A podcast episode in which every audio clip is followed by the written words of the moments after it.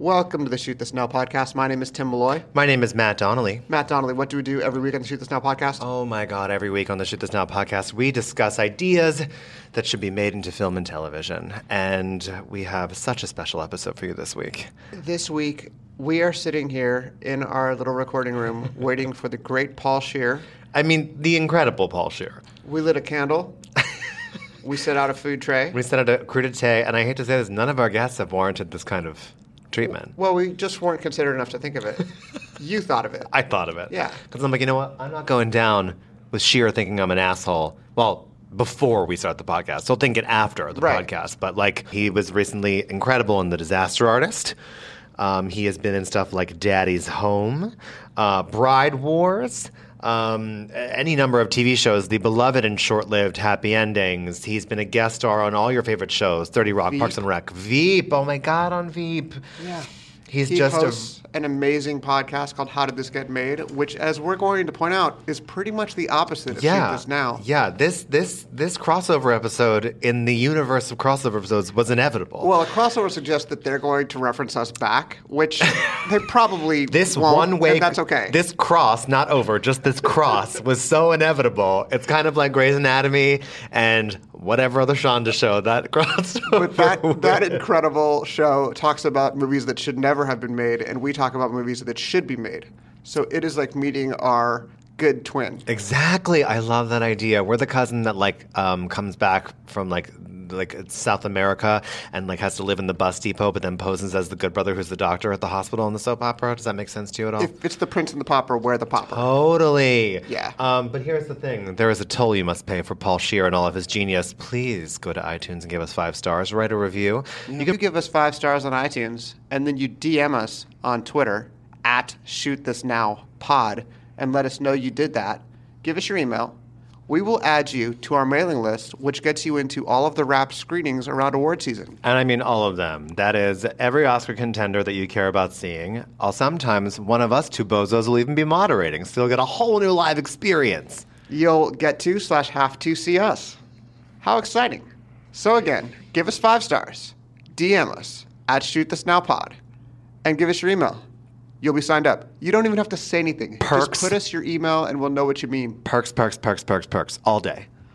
And now, Paul Scheer. Paul Scheer.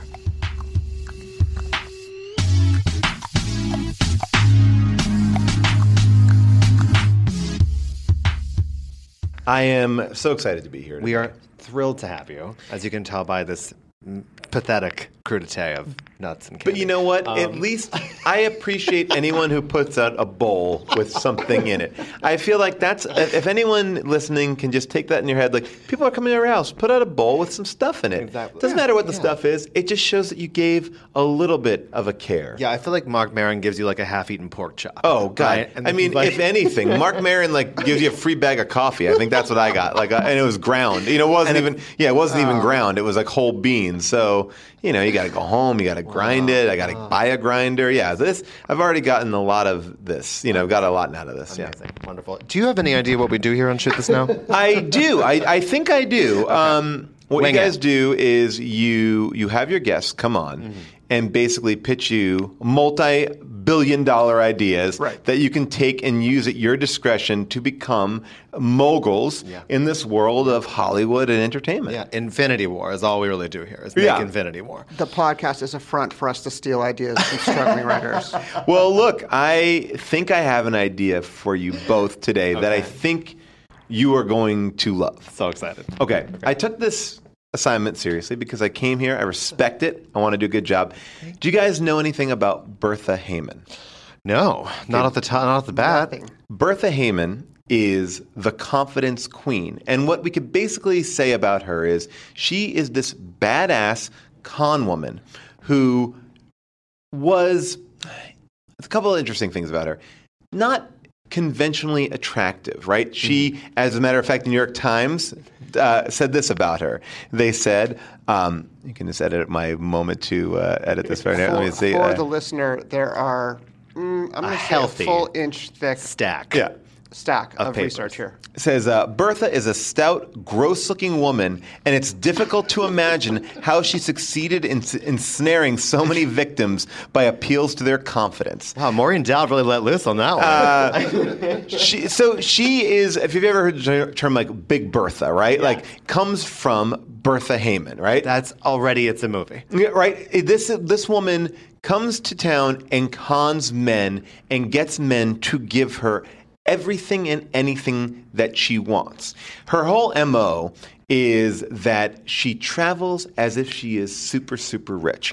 And her cons basically follow this uh, roadmap of the Nigerian prince scheme, right? Sure. It was like I have a lot of money that I need to access, but I need money to access that money. So back in the day, in the 1800s, people don't know about the Nigerian prince scheme. She's the first one. She's pulling these schemes. Uh, I think one of the first known schemes that she pulled, and there's like a little bit of weird detail about her. I mean, uh, basically, she's born in Germany. Uh, she's married to this man. This man kind of disappears, and she pulls this first con, or the first kind of record of her con, on a train going to Chicago. Uh, she's on a palace car, which is like a Pullman car, but a really fancy Pullman car. She has this person who is her manservant, who's also in on this con. Nice. She's acting like this very rich, wealthy woman, and she cons. Um, this train car conductor takes him out of all of his money. Give him, you know, give him the whole kind of spiel. She needs money to get more money, and that was it. Uh, she and, and she comes to New York, starts pulling the same thing, going around finding these rich men. She's a person who's wearing like lavish jewelry, talking about how expensive it is. She looks the part, Yeah. you know. Um, and because, and I, I want to pull this up because I do think it's interesting. Like, I'll show you guys a picture of her. Please. Um, By the way, we that- said a that's year? her. Oh God. What? Oh yeah. So she is. Um, this is all Looks like happening. Marla Hooch from League of Their Own. she must have been so charming. She's born in 1851. All right, Good so time this is yeah, this is all happening in the 18, you know, in the 1800s here. Um, and so, like I said, she comes from Germany. She's here. She's now in New York, pulling these scams. Gets arrested for this scam. Right. So the, the scams ultimately are neither here nor there. They're just like she's just ensnaring rich men, and sometimes not even rich men. Uh, later on in her life, she says, "I didn't even care about the, if they had money. All I cared about was conning men who thought they were smarter than me." Yeah. And Sounds yeah, like rad. Like Yeah. Did I just say that? It sounds amazing. yeah, no, she just like anyone who thought they could pull one over on her is who she went after. Wow. And she even said, I didn't even care about the money. I just wanted to have, like, I did it. I got you. So much so that when she goes to prison, uh, she gets sent to prison after one of her cons, you know, she bursts out crying and with a big tissue in her face. And one of the court reporters writes, like, her reaction is so large, yet she never shed a tear. uh, you know, she's just acting it out. She goes to prison. In prison, pulls another scam. She gets one of the prison guards and says, Look, I need to buy my way out of prison. I need this amount of money. Takes this guy's life sa- savings, 900 bucks, uh, from a prison guard. She goes, Here are all my banknotes to prove that I am wealthy. She's like, and she gives him a satchel, which is just cut up newspaper in a sack, but he doesn't know because I guess she convinces him not to open it. She's like, you'll ruin it. Open it at home. This is Yeah. a straight up magic trick. Yes. This is like, where should you most be suspicious of the people around you? When you're a prison guard. I, I know, and she he falls for it. I guess because she's you know she is. I guess giving him something like, and this is the thing that is hard to kind of find in this research because it's like she's a con person, so she, you know, she is good at fast talking. She's good at selling this story, and is she romancing these men? I don't know. I think there's an element of that there. Uh, what is the hook? I think the hook is like she's just getting money. She said that she gave money to charity, although there's no proof, and that sounds like a lie that a con artist would tell. I, I mean, like, what's her special sauce? Like, where is the manipulation? That's riveting that she's able to do this. But Well, like, she's a large woman who is described as having like moles on her face. Like she is, uh, you know, you know, in many respects, and I don't mean this to be. Uh, in any way derogatory, but like picture like the the mama from Throw Mamas from a Train, or like Oh, the, sure. or, you know, or the mama from Goonies, the same uh, actress. But like that kind of energy, that that's the kind of look that we're getting here. Yeah. Um, and she's like studiously trying to get that look. I mean, that's like after makeup is what that Yes, looks like, like. yeah, And she's a- Bertha yeah. looks not as attractive as that woman. Yes, one yes. of her eyes is going in kind Yeah, of a she has straight Exactly right. This is the 1850s version of that woman, like whatever makeup was available to her and dresses. And so she's looking the part, she's dressing the part. She gets out of jail, cons this guy, goes back to jail because she gets arrested again for conning this guy. And then she's like, I got to get out of New York. It's too hot. She's like in the rogues gallery of New York, like one of the uh, thousand most dangerous people in New York. Oh my God. Goes to San Francisco and meets this uh, man. His name is Dr. Messing, and he's this rabbi at a church. Um, apparently, she knew him from before. We don't know exactly how, but she knew him. I think he was a doctor for her when she had some of her travels in the United States. And she says, Look, um, I was married to this man. We had this son. All of a sudden, there's a son involved. This kid Willie. This kid Willie Oh, little is, Willie. is also a con artist, right? She's like, we. Ha- I was married to this Catholic man. I now want to be married within the faith. I need to find a Jewish man to marry. I will give thousand dollars to anyone in your congregation who can spot me with a, a suitor that is appropriate for me. Oh, so now this entire community in San Francisco, this entire church community starts trying to appeal to her. They want to get that thousand dollars. A thousand dollars is a lot back Yeah. then, you know. Yeah. So they're wining and dining her. They're taking her out to shop at the fanciest places. Phenomenal. She starts pulling like uh, essentially these big cons because she'll go to a fancy dress store with these very wealthy people from this community, and she's like, "Oh, put it on my credit." And of course, they give it to her on credit because she's with these other rich people. They assume. So she gets a whole new wardrobe. She's getting jewels. This man falls in love with her. His name is Groom. After three days, he's like, "I love you," but also knows that she's super rich, and you know, and she's writing checks to the the synagogue, a thousand dollar check, three thousand dollar check. They haven't cashed any of these checks. She's running this big con. Meanwhile, Willie's out there charming all these young Jewish women, saying, "I need to see your wedding. I need to see your rings." He's taking their rings and going like, "Oh, these rings. They uh, they don't look the way that they are supposed to look in New York. I've been to New York many a times. Uh, I think I have. I can reset these rings so you will look like the height of New York." Takes all these people's rings, right? Then they both hightail it out of there. After a couple of weeks, This is insane. they insane. hightail it. They pawn off the jewelry, and then they're off again. Oh my god. Beautiful. Um, but Groom doesn't take no for an answer. He tries to find her. They find her in Texas. Yeah, so here he is. right. Here's our protagonist, the one man who won't let her get away. All right. Uh, They find her in Texas, goes to trial, goes back to jail. But now, this is where the story gets weird. she gets bailed out of jail by this man, Ned Foster, who's a theatrical talent agent. And he goes, You would be good on stage. And basically creates a show for her where she performs on stage. Eh, Like 18,000 people come to see this show where she is reading poetry. Uh, she reads a poem called The Confidence Queen, which is uh, a, a poem that she wrote about how basically she's been wronged. And this is like her big MO. She, eh, she always was able to twist whatever happened to whatever people accused her of, of something that they did to her. Like she always twisted. She played like, she was basically the or, uh, originator of gaslighting Yeah. to a certain degree, right? So she's on stage doing poetry and working with this other actor called Oofty Goofty, real guy's name, Oofty Goofty, who basically is like known as the rubber man. And they get into a boxing match on stage every um, yes. This is this one person show, right? So with so it's it's Big Bertha and Oofty Goofty on stage, poetry, boxing matches that Oofty loses every night, and then they do like a, a selection of scenes from Romeo and Juliet. But the balcony cannot hold Big Bertha's weight. So Bertha stands below the balcony and Oofty on the balcony. it's like reverse Yeah. Romeo and Juliet. Now Juliet's in an above ground pool. Yeah. so there now she decides that she needs to get more money back from her uh, talent agent. Agent, her agent. So she's like, Yeah. I look, I have all these, I have all this money. It's in my bags. I need you to give me this money so I can access other, other money.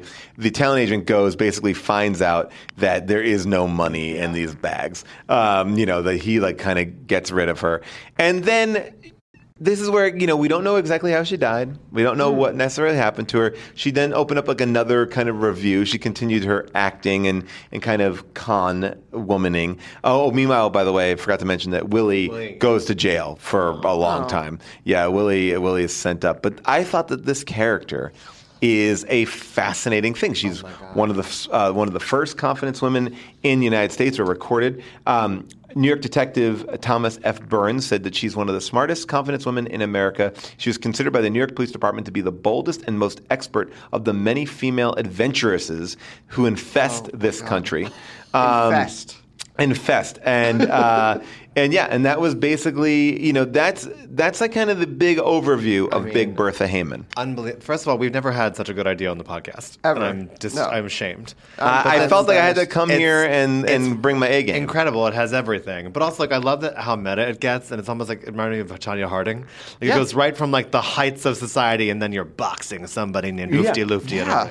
well to me Um, like this is like a perfect movie i mean what a great way to like what a great piece for an actress to kind of come in and crush A million percent. I think it's an interesting role in the sense that you know I think what you're normally used to seeing in like the world of talented Mr. Ripley and stuff mm-hmm. like that is Yeah. very attractive person coming into the world and seducing them almost through their looks, you know. And I think there's something much more interesting about this woman who is not conventionally attractive, mm-hmm. who is kind of seducing all these men basically by getting them to get pretty thirsty for her money. Like they're like, well, I'm on in. You know, she's seducing rich men who want to get more rich. Wow. You know, and I think that, that there's something really fun about this and just the elaborate cons that she's doing. She's never rich. She never has money. What happened to this first husband? We Yeah. don't know. How did she die? We really don't know. There's not that many records that we can find. Um, but I, I think this is like the, the turn to theatrical really gets me. And, and yeah. like it's exactly what happens to con- like then you go and make the miniseries based on their lives like that's just like she, to the fact that she's staging a live show and also flipping the character around as if she's this like wronged woman yes. Yeah. um I, I really like that she goes from conning people one on one to conning the entire audience. Yeah. Yeah. Which is Yeah. kind of what acting is. I mean, not conning, but creating an illusion for them for their enjoyment. Sort of takes the teeth out of it because she's presumably not robbing each of them, Yes. but she is getting their money. Yeah. Oh, yeah. She, I mean, she's basically. I mean, that's she's essentially like like OJ releasing that juiced tape. You know, that prank tape. It's like, yeah. Uh, look, you know, I like you know, like uh, last laughs on you. I'll release a book and a prank show to get more of your money because I know you want to see me. Well also and uh, to talk about timeliness uh, the- I know it's a period piece but like did you, did you read about Anna Delvey No. Um, we have a whole episode on her, and then Shonda Rhimes actually optioned her story to make a series. She's a young girl who posed as a sort of British socialite looking to to raise capital to start her own social club like Soho House. Uh-huh. She was a Russian middle class girl who was scamming all these luxury hotels. And by the way, I don't know how in 2018 you can walk into a hotel, take up residence for three months, and not give them a credit card. Well- but that's what she was doing. And then there were celebrities involved and investors and Big Bertha is doing stuff where she's getting dental work, and the dentist is like, "I need money," and she's like, "Oh, please don't worry about this. I have millions of dollars Yeah. at home. Like, I just need to get to it." Like, but I think there is something about the con person's game. Like, Yeah. speaking a good game where you don't feel like you're being conned, you don't feel like I'm missing that money. You're on some sort of level where you're like, "Oh no, it's fine. It's it's Bertha. She's going to pay me that money." Like, you get it. Totally. And also uh, in the fall, I think Melissa McCarthy has a movie called Can You Ever Forgive Me, which is about Lee Israel, who is a writer who Oh, yes. forged forged great letters of, of dead people. And I think she had one or two a- actual letters from like a John Wayne or a Marilyn Monroe and saw how much money she could make selling them or auctioning them off. Right. Well, I think we like scams ultimately because it's like we live in a world where I think you know it's like they're always the most interesting movies. Like you know because you're you, I think uh, the best ones fool the audience, right? and now we're living in a time where I feel like the ultimate scammer is like kind of worked his way right onto the White House. A I mean, you know, to a certain percent. degree, it's Yeah. like you know, like I never said that. Yeah, yeah, you did. Here's tapes of it. Like, nope, didn't say it. And then you're like, oh wow, it works. Oh, Well, and we're also scared of money, and we're scared, scared to make inquiries about money. Mm-hmm. So Yes. he's possibly a billionaire, possibly not a Right. billionaire, possibly But- becoming a billionaire because of his job now. Tim and I talk all the time about how, like, e- even when I was like broken in college, like I would rather pay a three hundred dollar dinner bill than see people do math. Oh, it yeah. makes me so uncomfortable. But also, it's like 100%. it's our like Victorian era lace collar like sh- shame. Like, it's, but you know, you, you, it's interesting because people do want to be told like if you take control of the situation, you know, like I could look at a bill and go, okay, you owe 30, you owe 30, I owe 30, but yet I could just be telling you both that you owe 30 and I, uh, you know, but Yeah. you you actually owe 20, but you're two, like, you know, I, I'm only paying 10, you know what I'm saying? But if I take control of it, Yeah. I, you know, and you believe that I'm looking at this bill, Yeah. we all feel like we just put in 30, but I've just pays- I basically had you guys pay for my meal. And I have to do a ten dollar gamble. Like, is it worth jeopardizing this entire relationship and looking like a maniac Yeah. by bringing this Or up? being the one to ask for the itemized receipt. Yeah, exactly. Oh, can't do that. Then it's Yeah. really like the friendship killing. um, okay, who do you see as Bertha if we were to make this movie now? It's interesting because I was like, all right, well, there's only a certain amount of actresses that are of this certain build, right? It's, it's, you know, it's like because you need like you know, she is uh, a woman who's five foot four inches. She weighed 245 pounds. Um, not that you have to go exactly Yeah. to the look, Right. but I think it, it kind of like narrows. I I could see someone like a Kathy Bates doing something like Amazing, this. yeah. You know, I uh, I also could see you know Melissa McCarthy. I think doing something like this as well. I think it's sort of like th- I don't know exactly. I'm sure there's other people out there. I I, I think that the the woman on uh, This Is Us, Christy Metz, Christy yeah. Metz, Mhm. who is great. Feels to me a little bit more kinder. Yeah, I don't think you know. would- yeah. you, you want this woman to feel like a little bit more like, Yeah. and I think like you know, uh, they need to have a little bit of a, an edge Yeah. to them. And Christy is, I think, fantastic actress. I just think that like you want them to look a little bit more road hard. She's got to be somebody who can wear like a couture gown, but then do like the French drop. Yes, yeah. Do some Yeah. kind of like sketchy Oliver Twist pickpocketing. well, when I was reading about this, I kept on thinking about Kathy Bates in Titanic. Yeah. you know, because like thing, seeing her in those outfits and and just kind of you know looking at her like that. Um, you know, but uh, yeah, I mean, of course, you could also go the other way and just put Debby Ryan in that fat suit from Insatiable. You know, which went so well. Went it went so good It went for her. beautifully.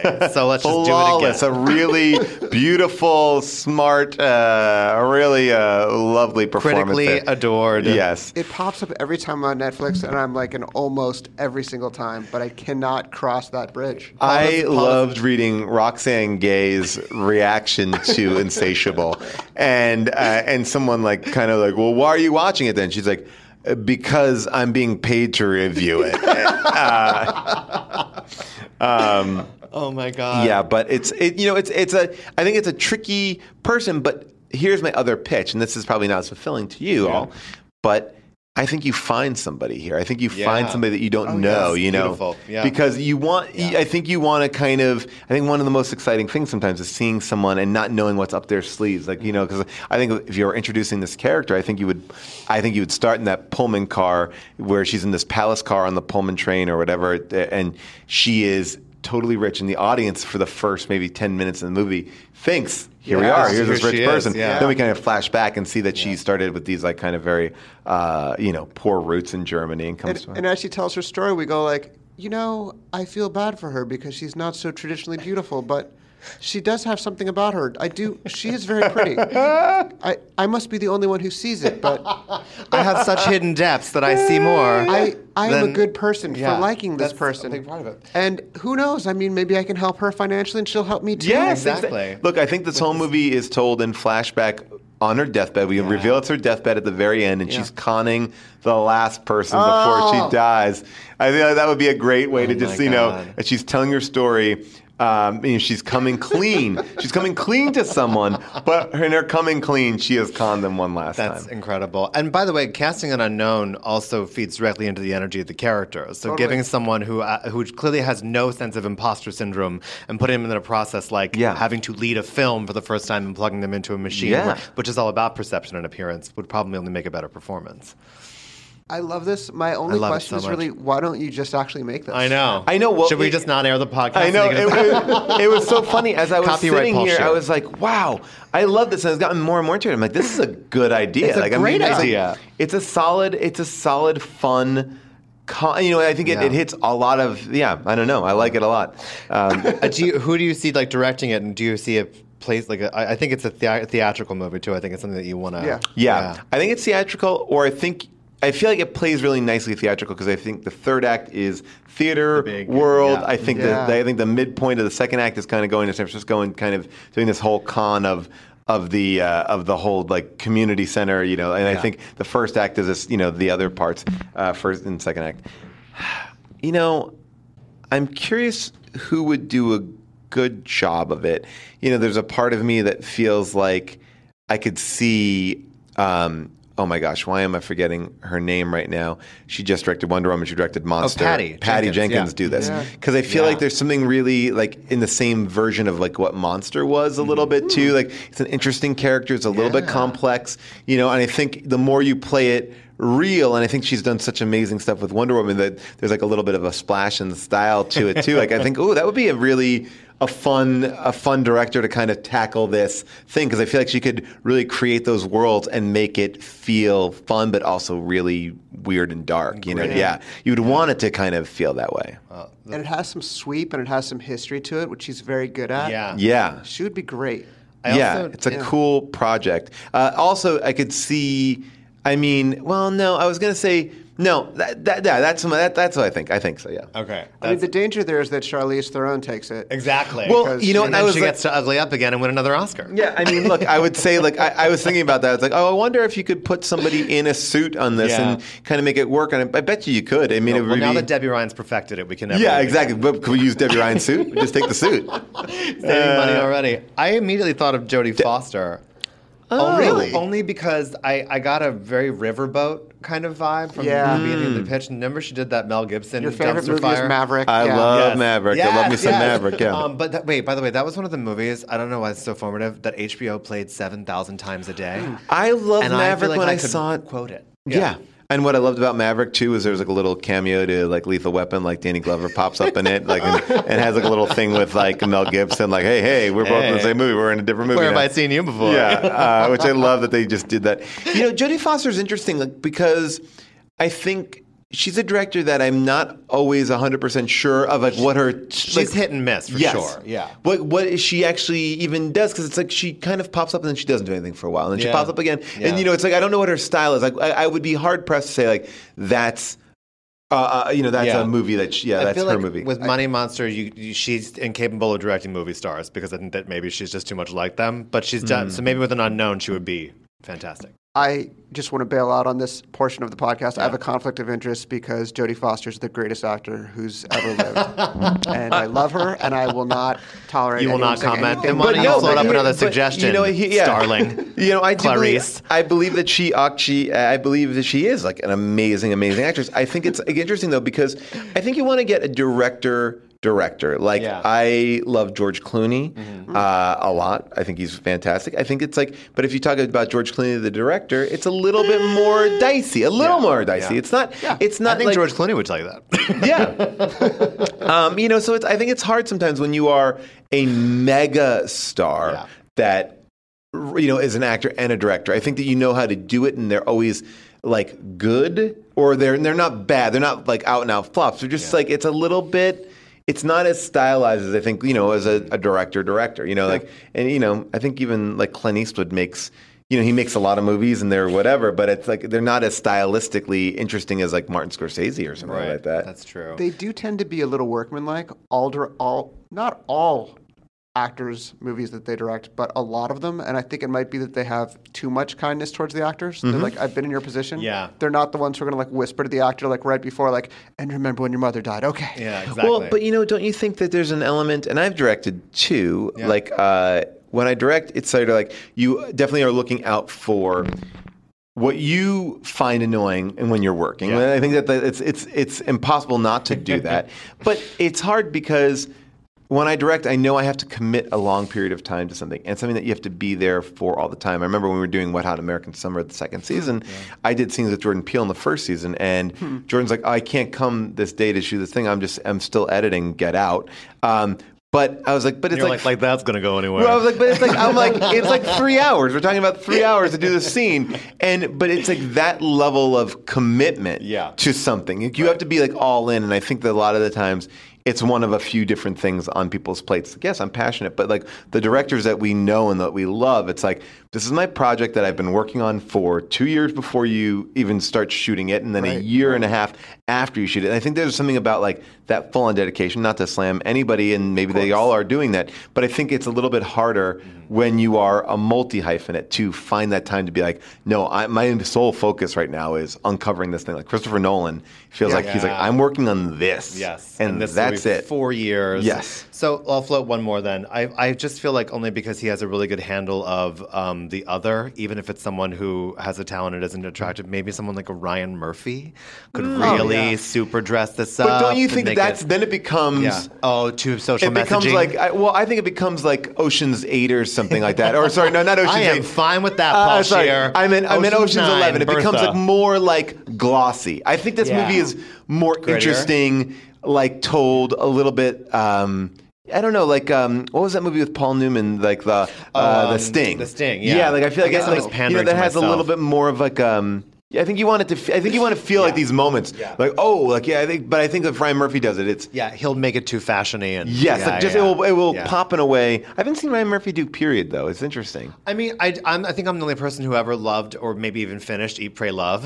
And I feel like he did. I, guess I just I don't know why. Um, I feel like he did a pretty good job with like visual identity for different places, even though it's all just like a love fest to Julia Roberts. But no, you're right. I think it has to be really. Um, there has to be such a low bar that when you see her ascend to the heights of uh, pulling this off, that it's rewarding for everybody. Yeah. way. yeah, yeah. that would be interesting too. But you know, thinking about this, like thinking about Christopher Nolan. Yeah. Then you go, here's yeah, let's you know, get 'cause- Nolan. Yeah, because there's something about him where it's a period piece, but like I think he likes like thinking of, of along the lines of the Prestige, right? Yeah. It's something that's like a little bit more like this is my my here's the trick, here's the turn. Yeah. You know, it's it's levels upon levels. Uh, and you know what's being what's the truth, what's not the truth. Right. I think there's something interesting with that. Wow.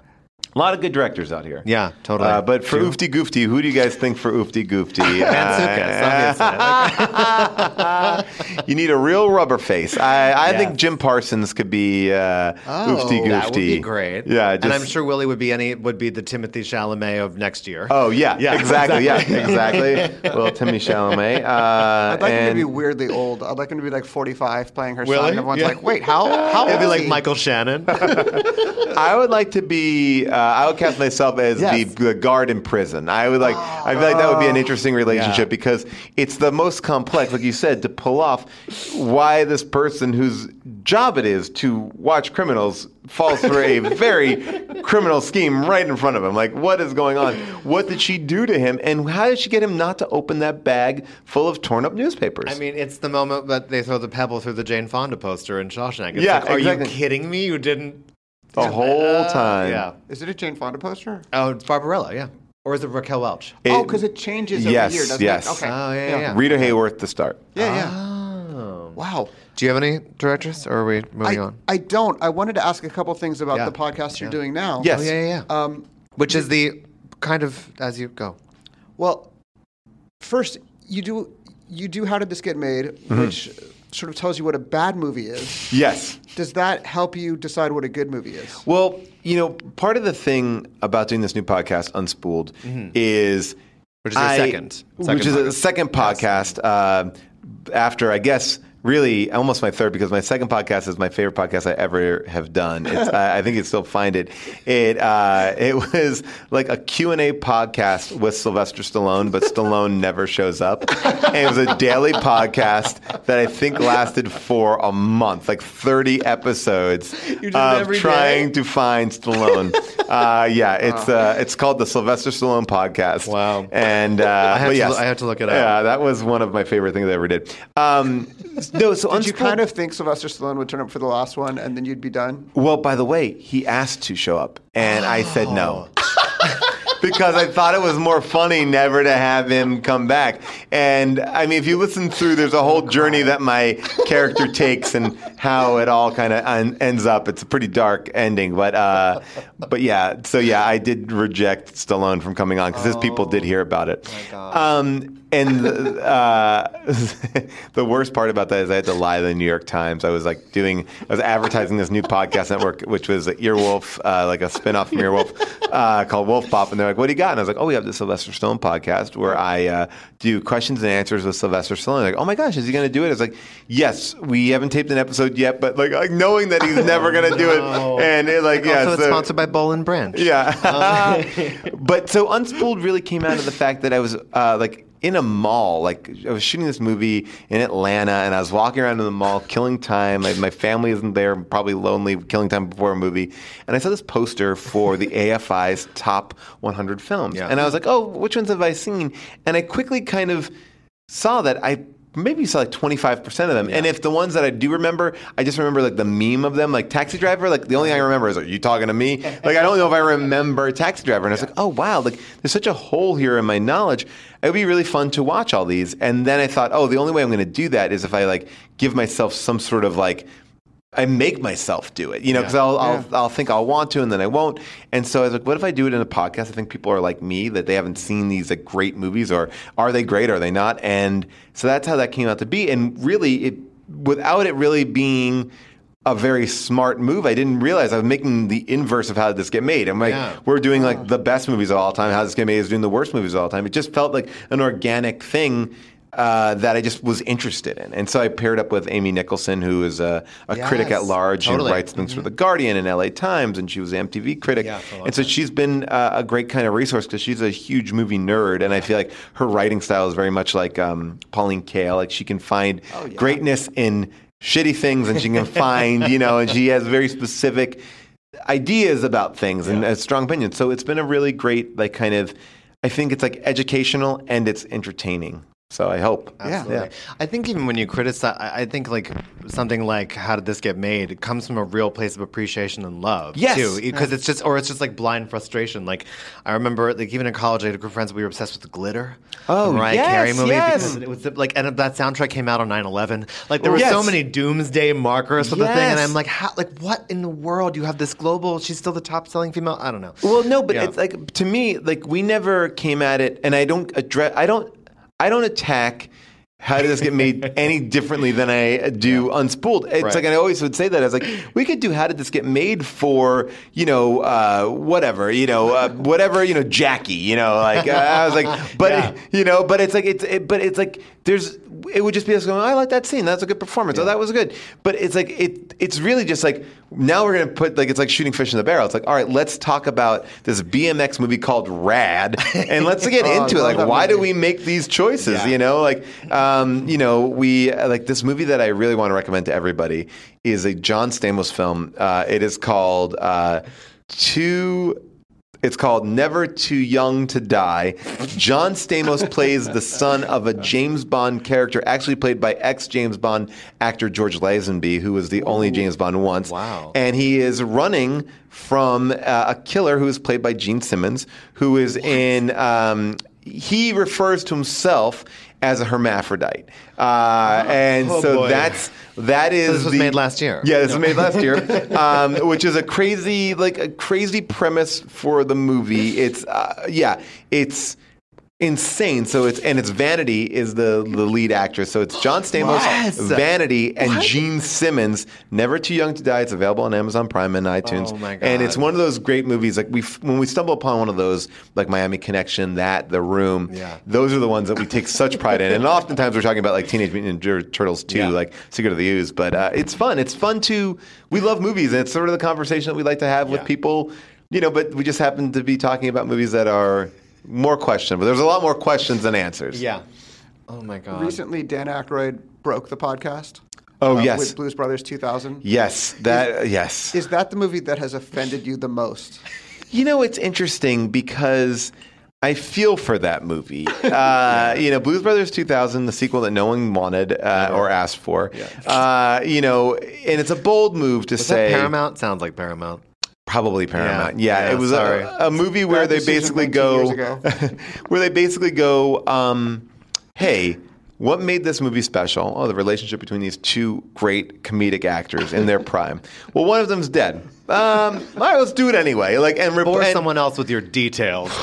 yeah, it's like come on, and like, and I love John Goodman. Like, there's there can't be a, bi- a bigger John Goodman fan, but John Goodman is not John Belushi by any means. Like he's just not in the character in the movie is not even trying to be John Belushi. They didn't. I think what the funny thing was is they didn't realize what the the recipe for success was. It was like these two funny characters, and like John Belushi is really the funny guy, and Dan Aykroyd's the straight guy, and then they just bring back the straight guy, and then gave John Goodman another straight guy part, Yeah. and then they had this kid, and it's like John Landis not on cocaine is not as much fun as John Landis on cocaine. So you Cosign. know, Yeah. yeah, you know, uh, allegedly, uh, but um, but yeah, like so it's this movie just comes in, and just is like, oh, it really like it's long, and it's you know the only saving grace is that they do have some of the best collections of blues and R and B singers in the movie, and that that does take you out of it. Thank God. Oh, you need it.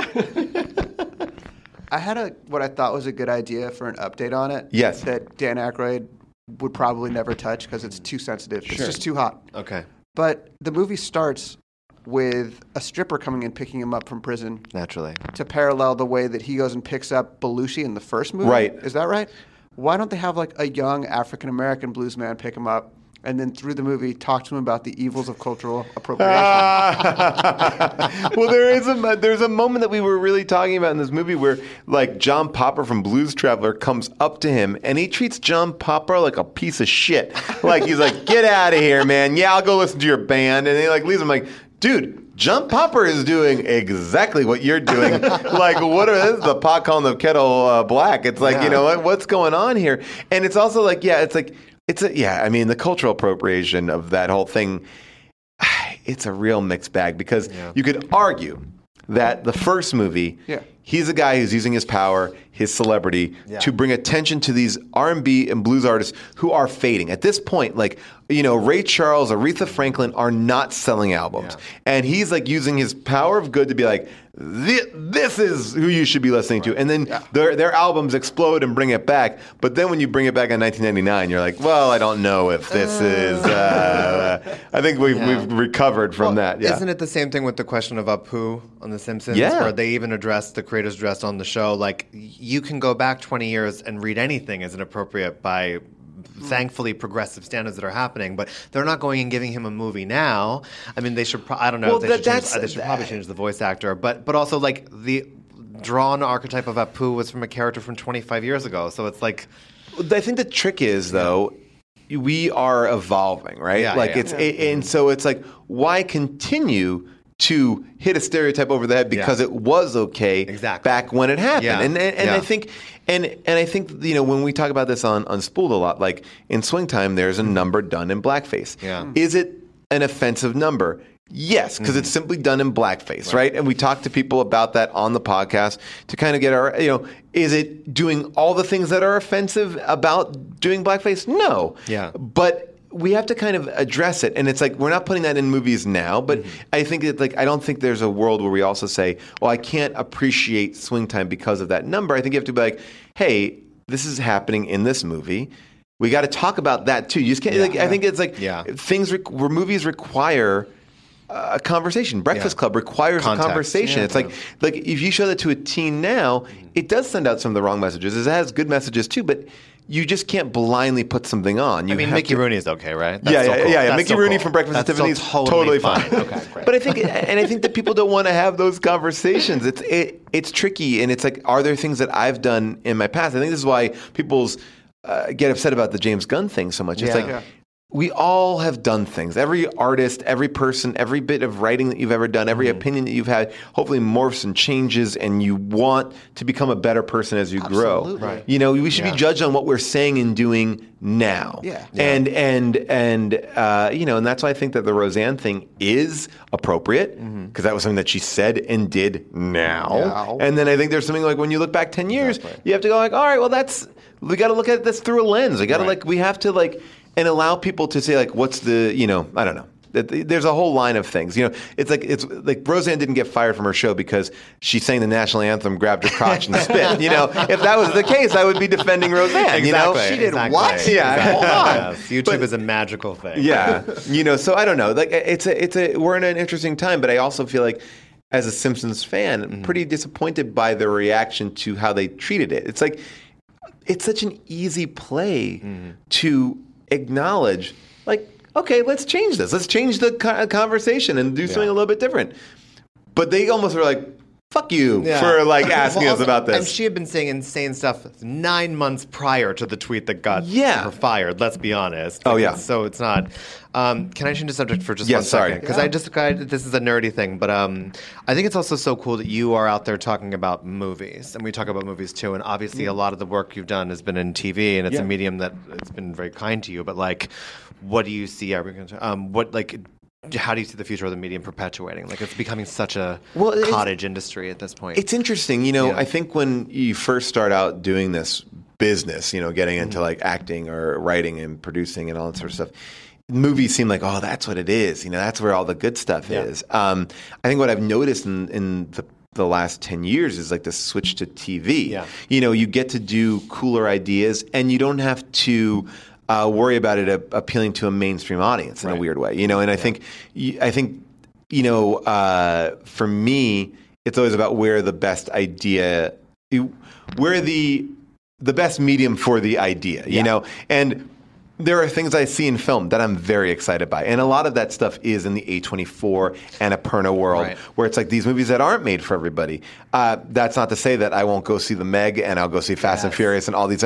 I love a big budget movie. I love Mission Impossible Fallout. Like Mission Impossible Fallout, I'm like, we need to make all action Kind of movies like mind-blowing, right? Yeah, Like, yeah. it's amazing. So, like, I love all that big stuff. I think though now you're in this zone where even like the fourth lead is like unnamed now, you know, Yeah. which is a crazy. You have Superman playing fourth banana. Yeah, and and that to me is Yeah. disheartening because it's just harder to get in Right. the door, you know. And so it's like, uh, as an actor, it's hard. I think as, as somebody who's making a film, then you got to find well, what's this movie that's worthy of people's times? Because I think for all the benefit of VOD Mm-hmm. and these indie movies, there's a glut of them, right? So Yeah. it's like, can you are you making one to make one? When I first started doing shows at UCB, it was like everyone did a one person show. And now to those one person shows, there were like ten that I can tell you right now were great. And then there were like I would say probably like 20, 30 that were good. They were fine. They're functional Serviceable, movies. yeah. Right. And it's or functional one person shows. And I feel like that's the thing. It's like if you're gonna make a movie, I think the only way to kind of get it to pop out is by being really interesting, really good. Yeah. And then the rest of me is like, well, then you can go around and say, yeah, I made a movie, and there it is, it's available. But Yeah. it's sort of like I'd rather work and do something that's that I'm really excited about than just to Right. do a movie to do a movie. And if that makes sense, I don't know. No, it that does. being And said, it- it, I have like two interesting movies that I do like that I just did. Yes, I'm dying to Oh. ask you about Slice. Yes. because A24 is, and I we I hate to use a trade term, but we love their product. That sounds like a heartless way to say Yeah. it, but uh, their taste is incredible. And this is Chance the Rapper's film debut. Yes. how so, is he? Uh, it's great. Like uh, it, it- what I, what I like about A24 is Yeah. they go. This is weird. This is interesting. Let's go do this. When I first got the script for Slice, I was like, "What is this world?" And I can't say too much about it. they're, they're I being a little. I'll help you here. I think the only logline they released was that there is a serial killer of pizza boys on the loose in a Chicago that may or may not be dystopian. Yes. Oh my God. Which Yeah, is a so- fa- fantastic premise. It's a really interesting premise. I'm the owner of the pizza shop Yes. where uh, the pizza boys are getting killed. uh, pizza boys and girls, I should say. Boys Uh, girls. Pizza people. Yeah, and uh, it's. Yeah, and so basically, that they took this uh, this writer director. He's his name is Austin Vesely, and he uh, directed a bunch of Chance's music videos. Uh, The one where he's on top of the subway train. There's another one called Sunday Candy that was all done in one shot. If you haven't seen it, it's really beautiful. So he directed all these videos, and they said, and he said, I had this script, and like, well, if you can get Chance to be in this movie, we'll we'll make it. And um, Wow. and uh, Chance is in the movie, and it's. It has a bunch of people in it that like I remember that uh, Zazie Beetz is in it, Yes. and Zazie from uh, from Atlanta. Deadpool. W- When we were shooting it, um, Atlanta just premiered. We Oh, watched the premiere episode in the hotel when they were shooting. production. Yeah, when we were Oh, shooting. It's like God. so. It's sort of like you know. I think that she was not expecting all that kind of stuff. You know. Uh, and yeah, so it's it's Chris Parnell is in it. He's very good in it. Um, Parnell. Dr. yeah. So yeah, exactly. Yeah. So they're they're uh, so again, I'm a little hand tied by not being Yeah. able to explain exactly what it is, Right. but it's definitely weird. You should be on the lookout for it. A24 is releasing this campaign that I've been following along with. That's amazing. Uh, these images where it's like Little Caesar, but his head's cut off. Uh, then there's like a Domino's, but pizza, but the blood is dripping out and Oh spelling slice. And today We was a new one. that. I haven't Uh, oh yeah, they're, they're, Yeah. every couple of days is a new piece of Okay. very specific art. Okay. Um, And it's like, uh, yeah, it's a, it's a it's a cool way that they're going to release it, and I think they have a very interesting plan for uh, this movie. Wow. Yeah. And what's the other one? The other one is this movie I did uh, called Summer 03 uh, with Joey King, who's Joey kind of become this huge Yes. uh, person, kissing booth. You know, One of the watched- faces of the Summer of Love, as they're calling it. Oh, the rom, really? The rom com reboot. Man, thank goodness Yes. for Netflix. Step it up or set it up Set in it this. up. Yeah. Yeah. Um, but, you know, Joey, uh, you know, had done Kissing Booth uh, before this movie. And, and this movie is a really, again, talking about like, there's a lot of indie movies out there. Yeah. And this movie was really interesting because it's uh, first time writer, director. Uh, she's somebody who's like went to Sundance and South by Southwest with these shorts. I could be wrong in saying that, but she went No, to some, something. Oh, yeah. So, and, and, uh, and we, we did this movie about a story that happened to her in her life. Her grandmother um, basically is on her deathbed and says She has this money in a sack. she has She's money in a sack. She's like, I money." need you to turn it. uh, her grandmother says, she says, um, look, there's a secret to life. If you know the secret, you'll get through. You need to learn how to give a good blowjob. And says this to her. This is Oh, a true story to a 16 year old girl. Wow. Wow. But Joey King is playing it. She also tells each one of us a secret. I'm Joey's dad. It's the first time I'm like in a real dad role. Yeah. Uh, I'm Joey's dad. And uh, and since the whole family off on this summer, we all kind of lose our minds. Does she give you the same advice? Uh, yes. Uh, and so I have a very exciting summer. Everyone goes to a class. Yeah, at the and pleasure chest. yeah, we meet that girl with the grapefruit video. It's uh, really exciting.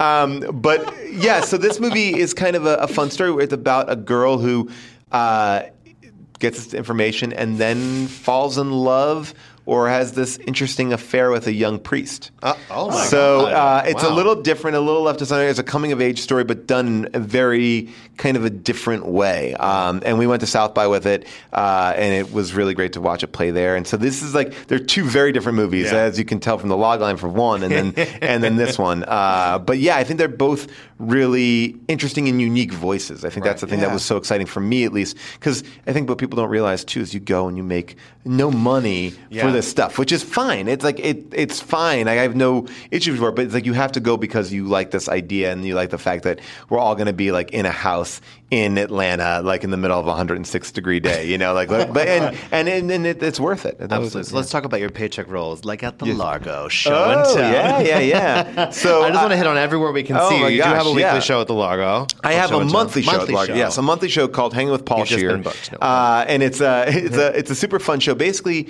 I wanted to do a show at Largo that you couldn't get anywhere else. I feel like there's a, so many podcasts. There's so many things that are becoming something else. And when I first started doing shows, I was like, I want to do like a show. I want to just do a show that you, if you're not in the room, you missed it. Yeah.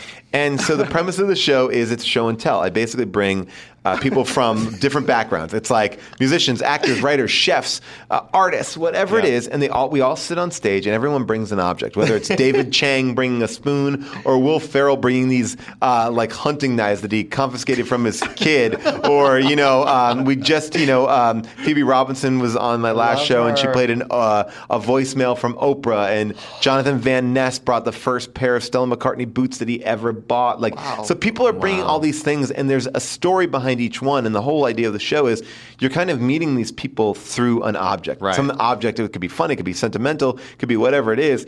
And so it's been really fun to kind of have like a dinner party. It's a dinner Yeah. party with props. We get to sit around. That's so every amazing. month, the last Monday of every month, we kind of get these great people. And this month, uh, Bo Burnham and uh, Jerrod Carmichael are going to be there, and uh, some other fun people as well. But yeah, and then and the show ends with a, a musical act. So it's a fun Oh. show that kind of you know it's a, it's a it's a it's, re- it's a blast to kind of do. Um, my this will go up this week. Yeah. Whatever day it is today. Yeah, what yeah. day What's is the, the Largo date show? of the? Uh, the Largo show is Probably sold out, August though, yeah. twenty seventh. 27. And uh, and I'm actually doing a special version of it uh, at this Disney pop up museum. I don't know if you've heard about this. God. It's called That's This from is kind of what's Disneyland. Okay. Uh, Wow. One of the biggest collectors, I, I actually think the biggest collector of Disney memorabilia.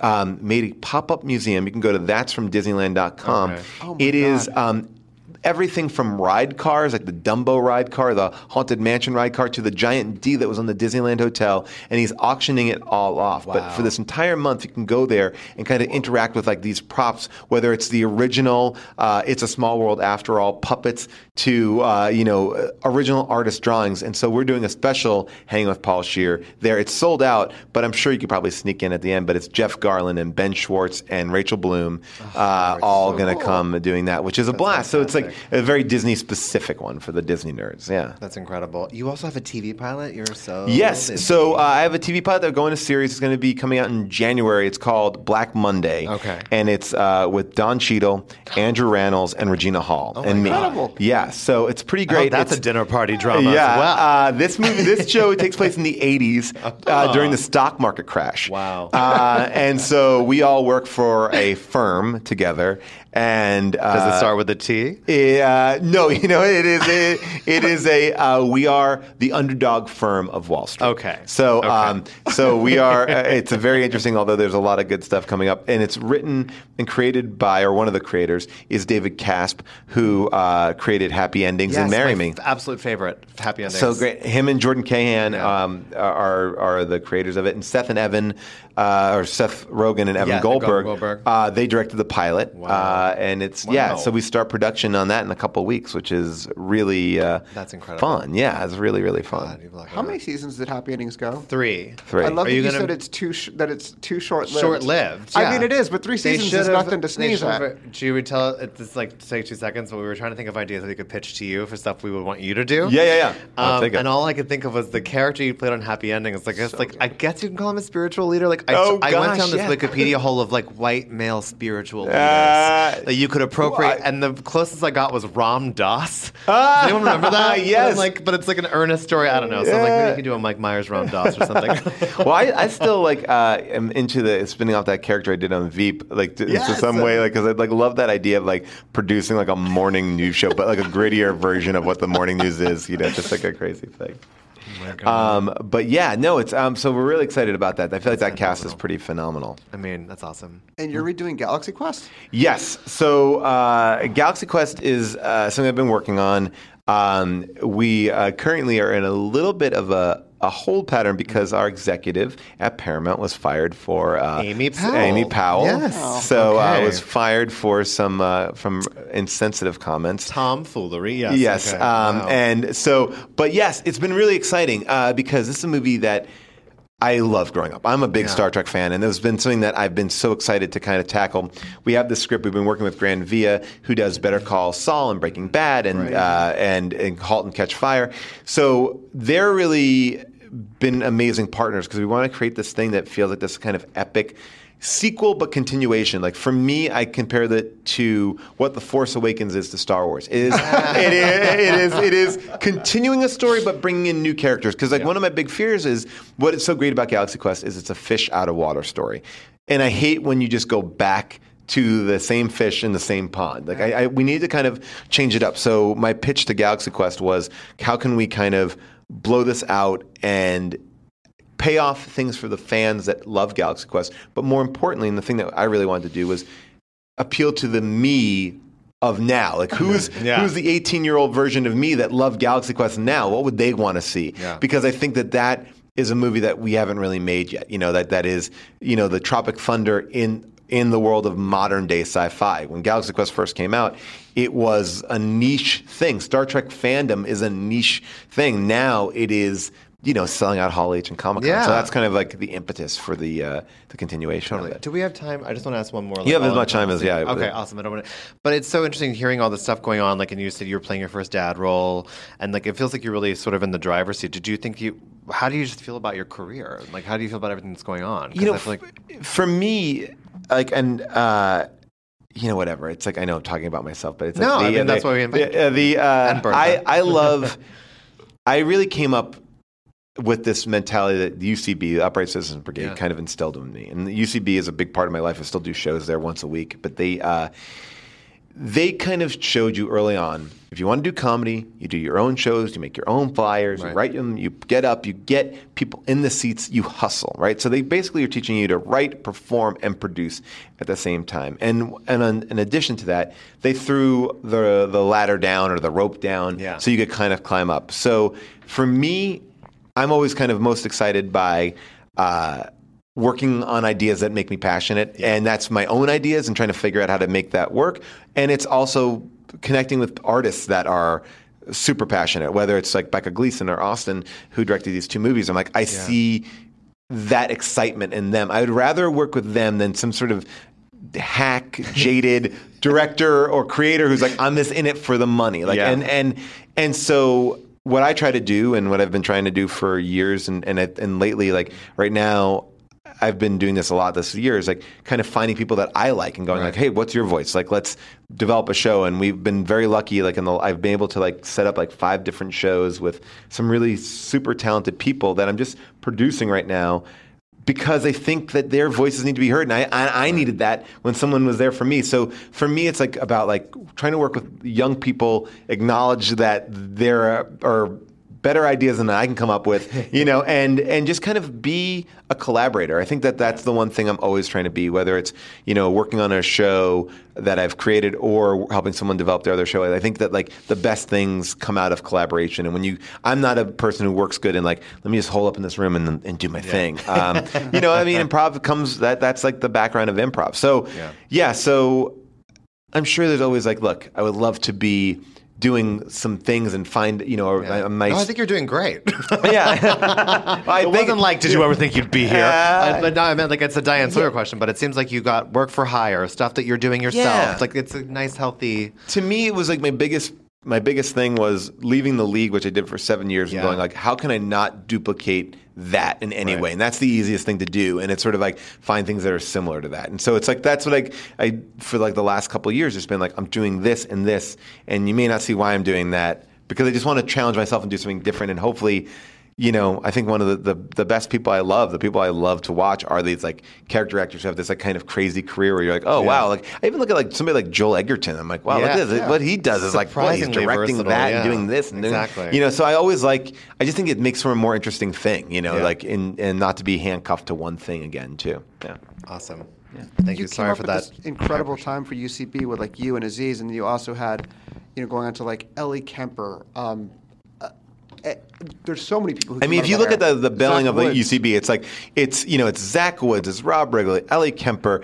Uh, you have uh, did I say Rob Riggle already? Uh, Rob Huebel. You know Aziz Ansari. You have you know you have writers in there. You know you have people who are Bobby like, Moynihan. Yeah, Bobby Moynihan. You have you have people Chris Gethard. You have uh, like Key and Peele not coming out of UCB, but you know basically testing their show of Key and Peele at UCB Right. Theater. You know Chelsea Peretti. You know uh, you know all these people that kind of it's one of those things where if you look in comedy, I could probably point out two to three people from everything. Amy Poehler, you know, it's like Yeah. that. If you're involved in comedy, there's a person on your show that well, Dan, Donald Glover. Here's Yeah. a great thing about Donald Amazing. Glover. I knew Donald when he was in high uh, when he was in college at NYU, and I was doing a show with Whoopi Goldberg. It was called Sketch Off. It was a American Idol for sketch. You would take Wow. people who were super talented performers and put them in these makeshift sketch groups, and then each week you give them a one word thing, like you'd say, uh, paying the bill at a restaurant. Yeah. And then each of them would write a sketch. So you have three sketches about paying the bill in a restaurant, and each team would attract it in a different way. And then you would be basically a kind of building this amazing sketch show. TBS I love that that's on what you this think thing. of when you look at me now. Oh, Is uh, that blind fear of no, no, but no, it was like that was like that. Like it was like we. I remember one. I still remember one of the Yeah. sketches. It was like it was like basically like the check coming down from the ceiling on a like a clear rope, like the monolith from 2001, and everyone freaking out and being silent. Oh, that's real. Thank God. Okay. But uh, Oh but God. but Donald Glover, I put him in that, and I knew Donald, and I was a huge fan of Donald uh, back in the day. And it's like, and I'm like, you know, Donald is not like one of my close friends, but if I see him, I definitely know him. But it's like, but it's like, I just love that, like. We all are in this like giant soup of comedy, A- and you know, and then we worked with each other, and it's it's invigorating to be Yeah. like, oh, I know you, I love you, and I love you. Know, like Jason was a guy that was not somebody really in my life socially, Yeah. but was in the comedy soup of my life until we did How Did This Get Made? And now is like one of my closest friends. And, you know, Nick Kroll, I went to Georgetown to perform for Nick Kroll and John Mulaney's comedy group because they were like, "Oh, we know these people from New York. We'll bring Yeah. them down." So like, like that's Wow, the way that that's all these kind of connections weirdly happen. That's crazy. Is UCB still that kind of incubator? You know, it's hard for me to judge because I'm kind of on the outside of it now. Like I perform every Wednesday night at 9:30. I'll do other things there occasionally, but I think what it is is an incubator for community. Yeah. And uh, whether or not people are getting up as much as I did, I mean, I was doing seven shows a week at a certain point. You know, back when the theater first opened in New York City, it was like, you know, you're and there's like three shows a night, and I'm doing one show a night for almost every single night, and it was so much fun, and you learned so much. That opportunity is not there now. Eh, But I will say that every one of those people that I came up with, or I would say that in every one of my projects that I've ever done, and every project that I'm cast in, one of those people is there, which is a kind of a crazy thing. Like to think like this is, you know, back, you know, like before 2000, I've been working with the same people for 18 years. Wow. And in different ways. Yeah. You know, Rob Riggle just did this thing called Ski Master Academy for Crackle, and he's like, "Come do this thing." I'm like, "Okay, great, I'll be there." Like, I, as I've called him to do stuff for me, like we just kind of jump in and we do stuff for each other. So that's I think is, and so I hope that people are getting that community. And I think that you can see it in like, in if you look at a show like Love, that's Paul Rust show, Oh right? God, so show. Paul Rust, Oh and you look God, at like obsessed. Mitch and the Birthday Boys, and you look at like those guys, like they have their own community. They're at this level, but Yeah. yet you know we're all connected, but everyone has their own kind of pods that they kind of jump in between. Awesome. We have to ask one last thing. Yes. What do we call the Bertha movie? Yes. Oh, my well, I mean, yeah. look, I, I, I mean, I think that this movie is. I think it can go. I think it can go. Uh, Confidence Queen is a great title, very good. Mm-hmm. Yeah. Big Bertha is kind of great. It's I built-in mean, marketing. Yeah, I mean, Big Bertha is just like you, just like again, like a wanted poster with that face, Mm-hmm. or you know, or just Bertha, like Tully. Um, by the way, I want to plug Tully as a movie that I saw that did not get enough love. Wait, I still haven't seen It's it. so if you can good. believe It's it. And they keep so doing it. It's up good. for awards consideration. They're, they're so serious should that be. it was not underseen. I need to see it. It but yeah. is. It is a movie that, uh, as a parent, I found to be the closest thing to a horror movie I can imagine. But uh, also just No, fantastically good. I mean, uh, Charlize is amazing, Yeah. and uh, you know, I, yeah, she's she's just she's quite uh, great. I mean, my wife June just did a movie with her uh, called Farsky. It's a comedy film, and she's fucking hilariously Yeah. funny too. It's Yeah. like it's uh, it's unfair how good Charlize is and how versatile she is in these things. All right, she can play Bertha. or it could be like an Emmett, like it's just become, becoming Bertha, and there's like a Oh, yeah. just a profile. Like well, look, with CGI eye. now, it'll be easy. Should probably just go put some dots on her face. It'll be fine.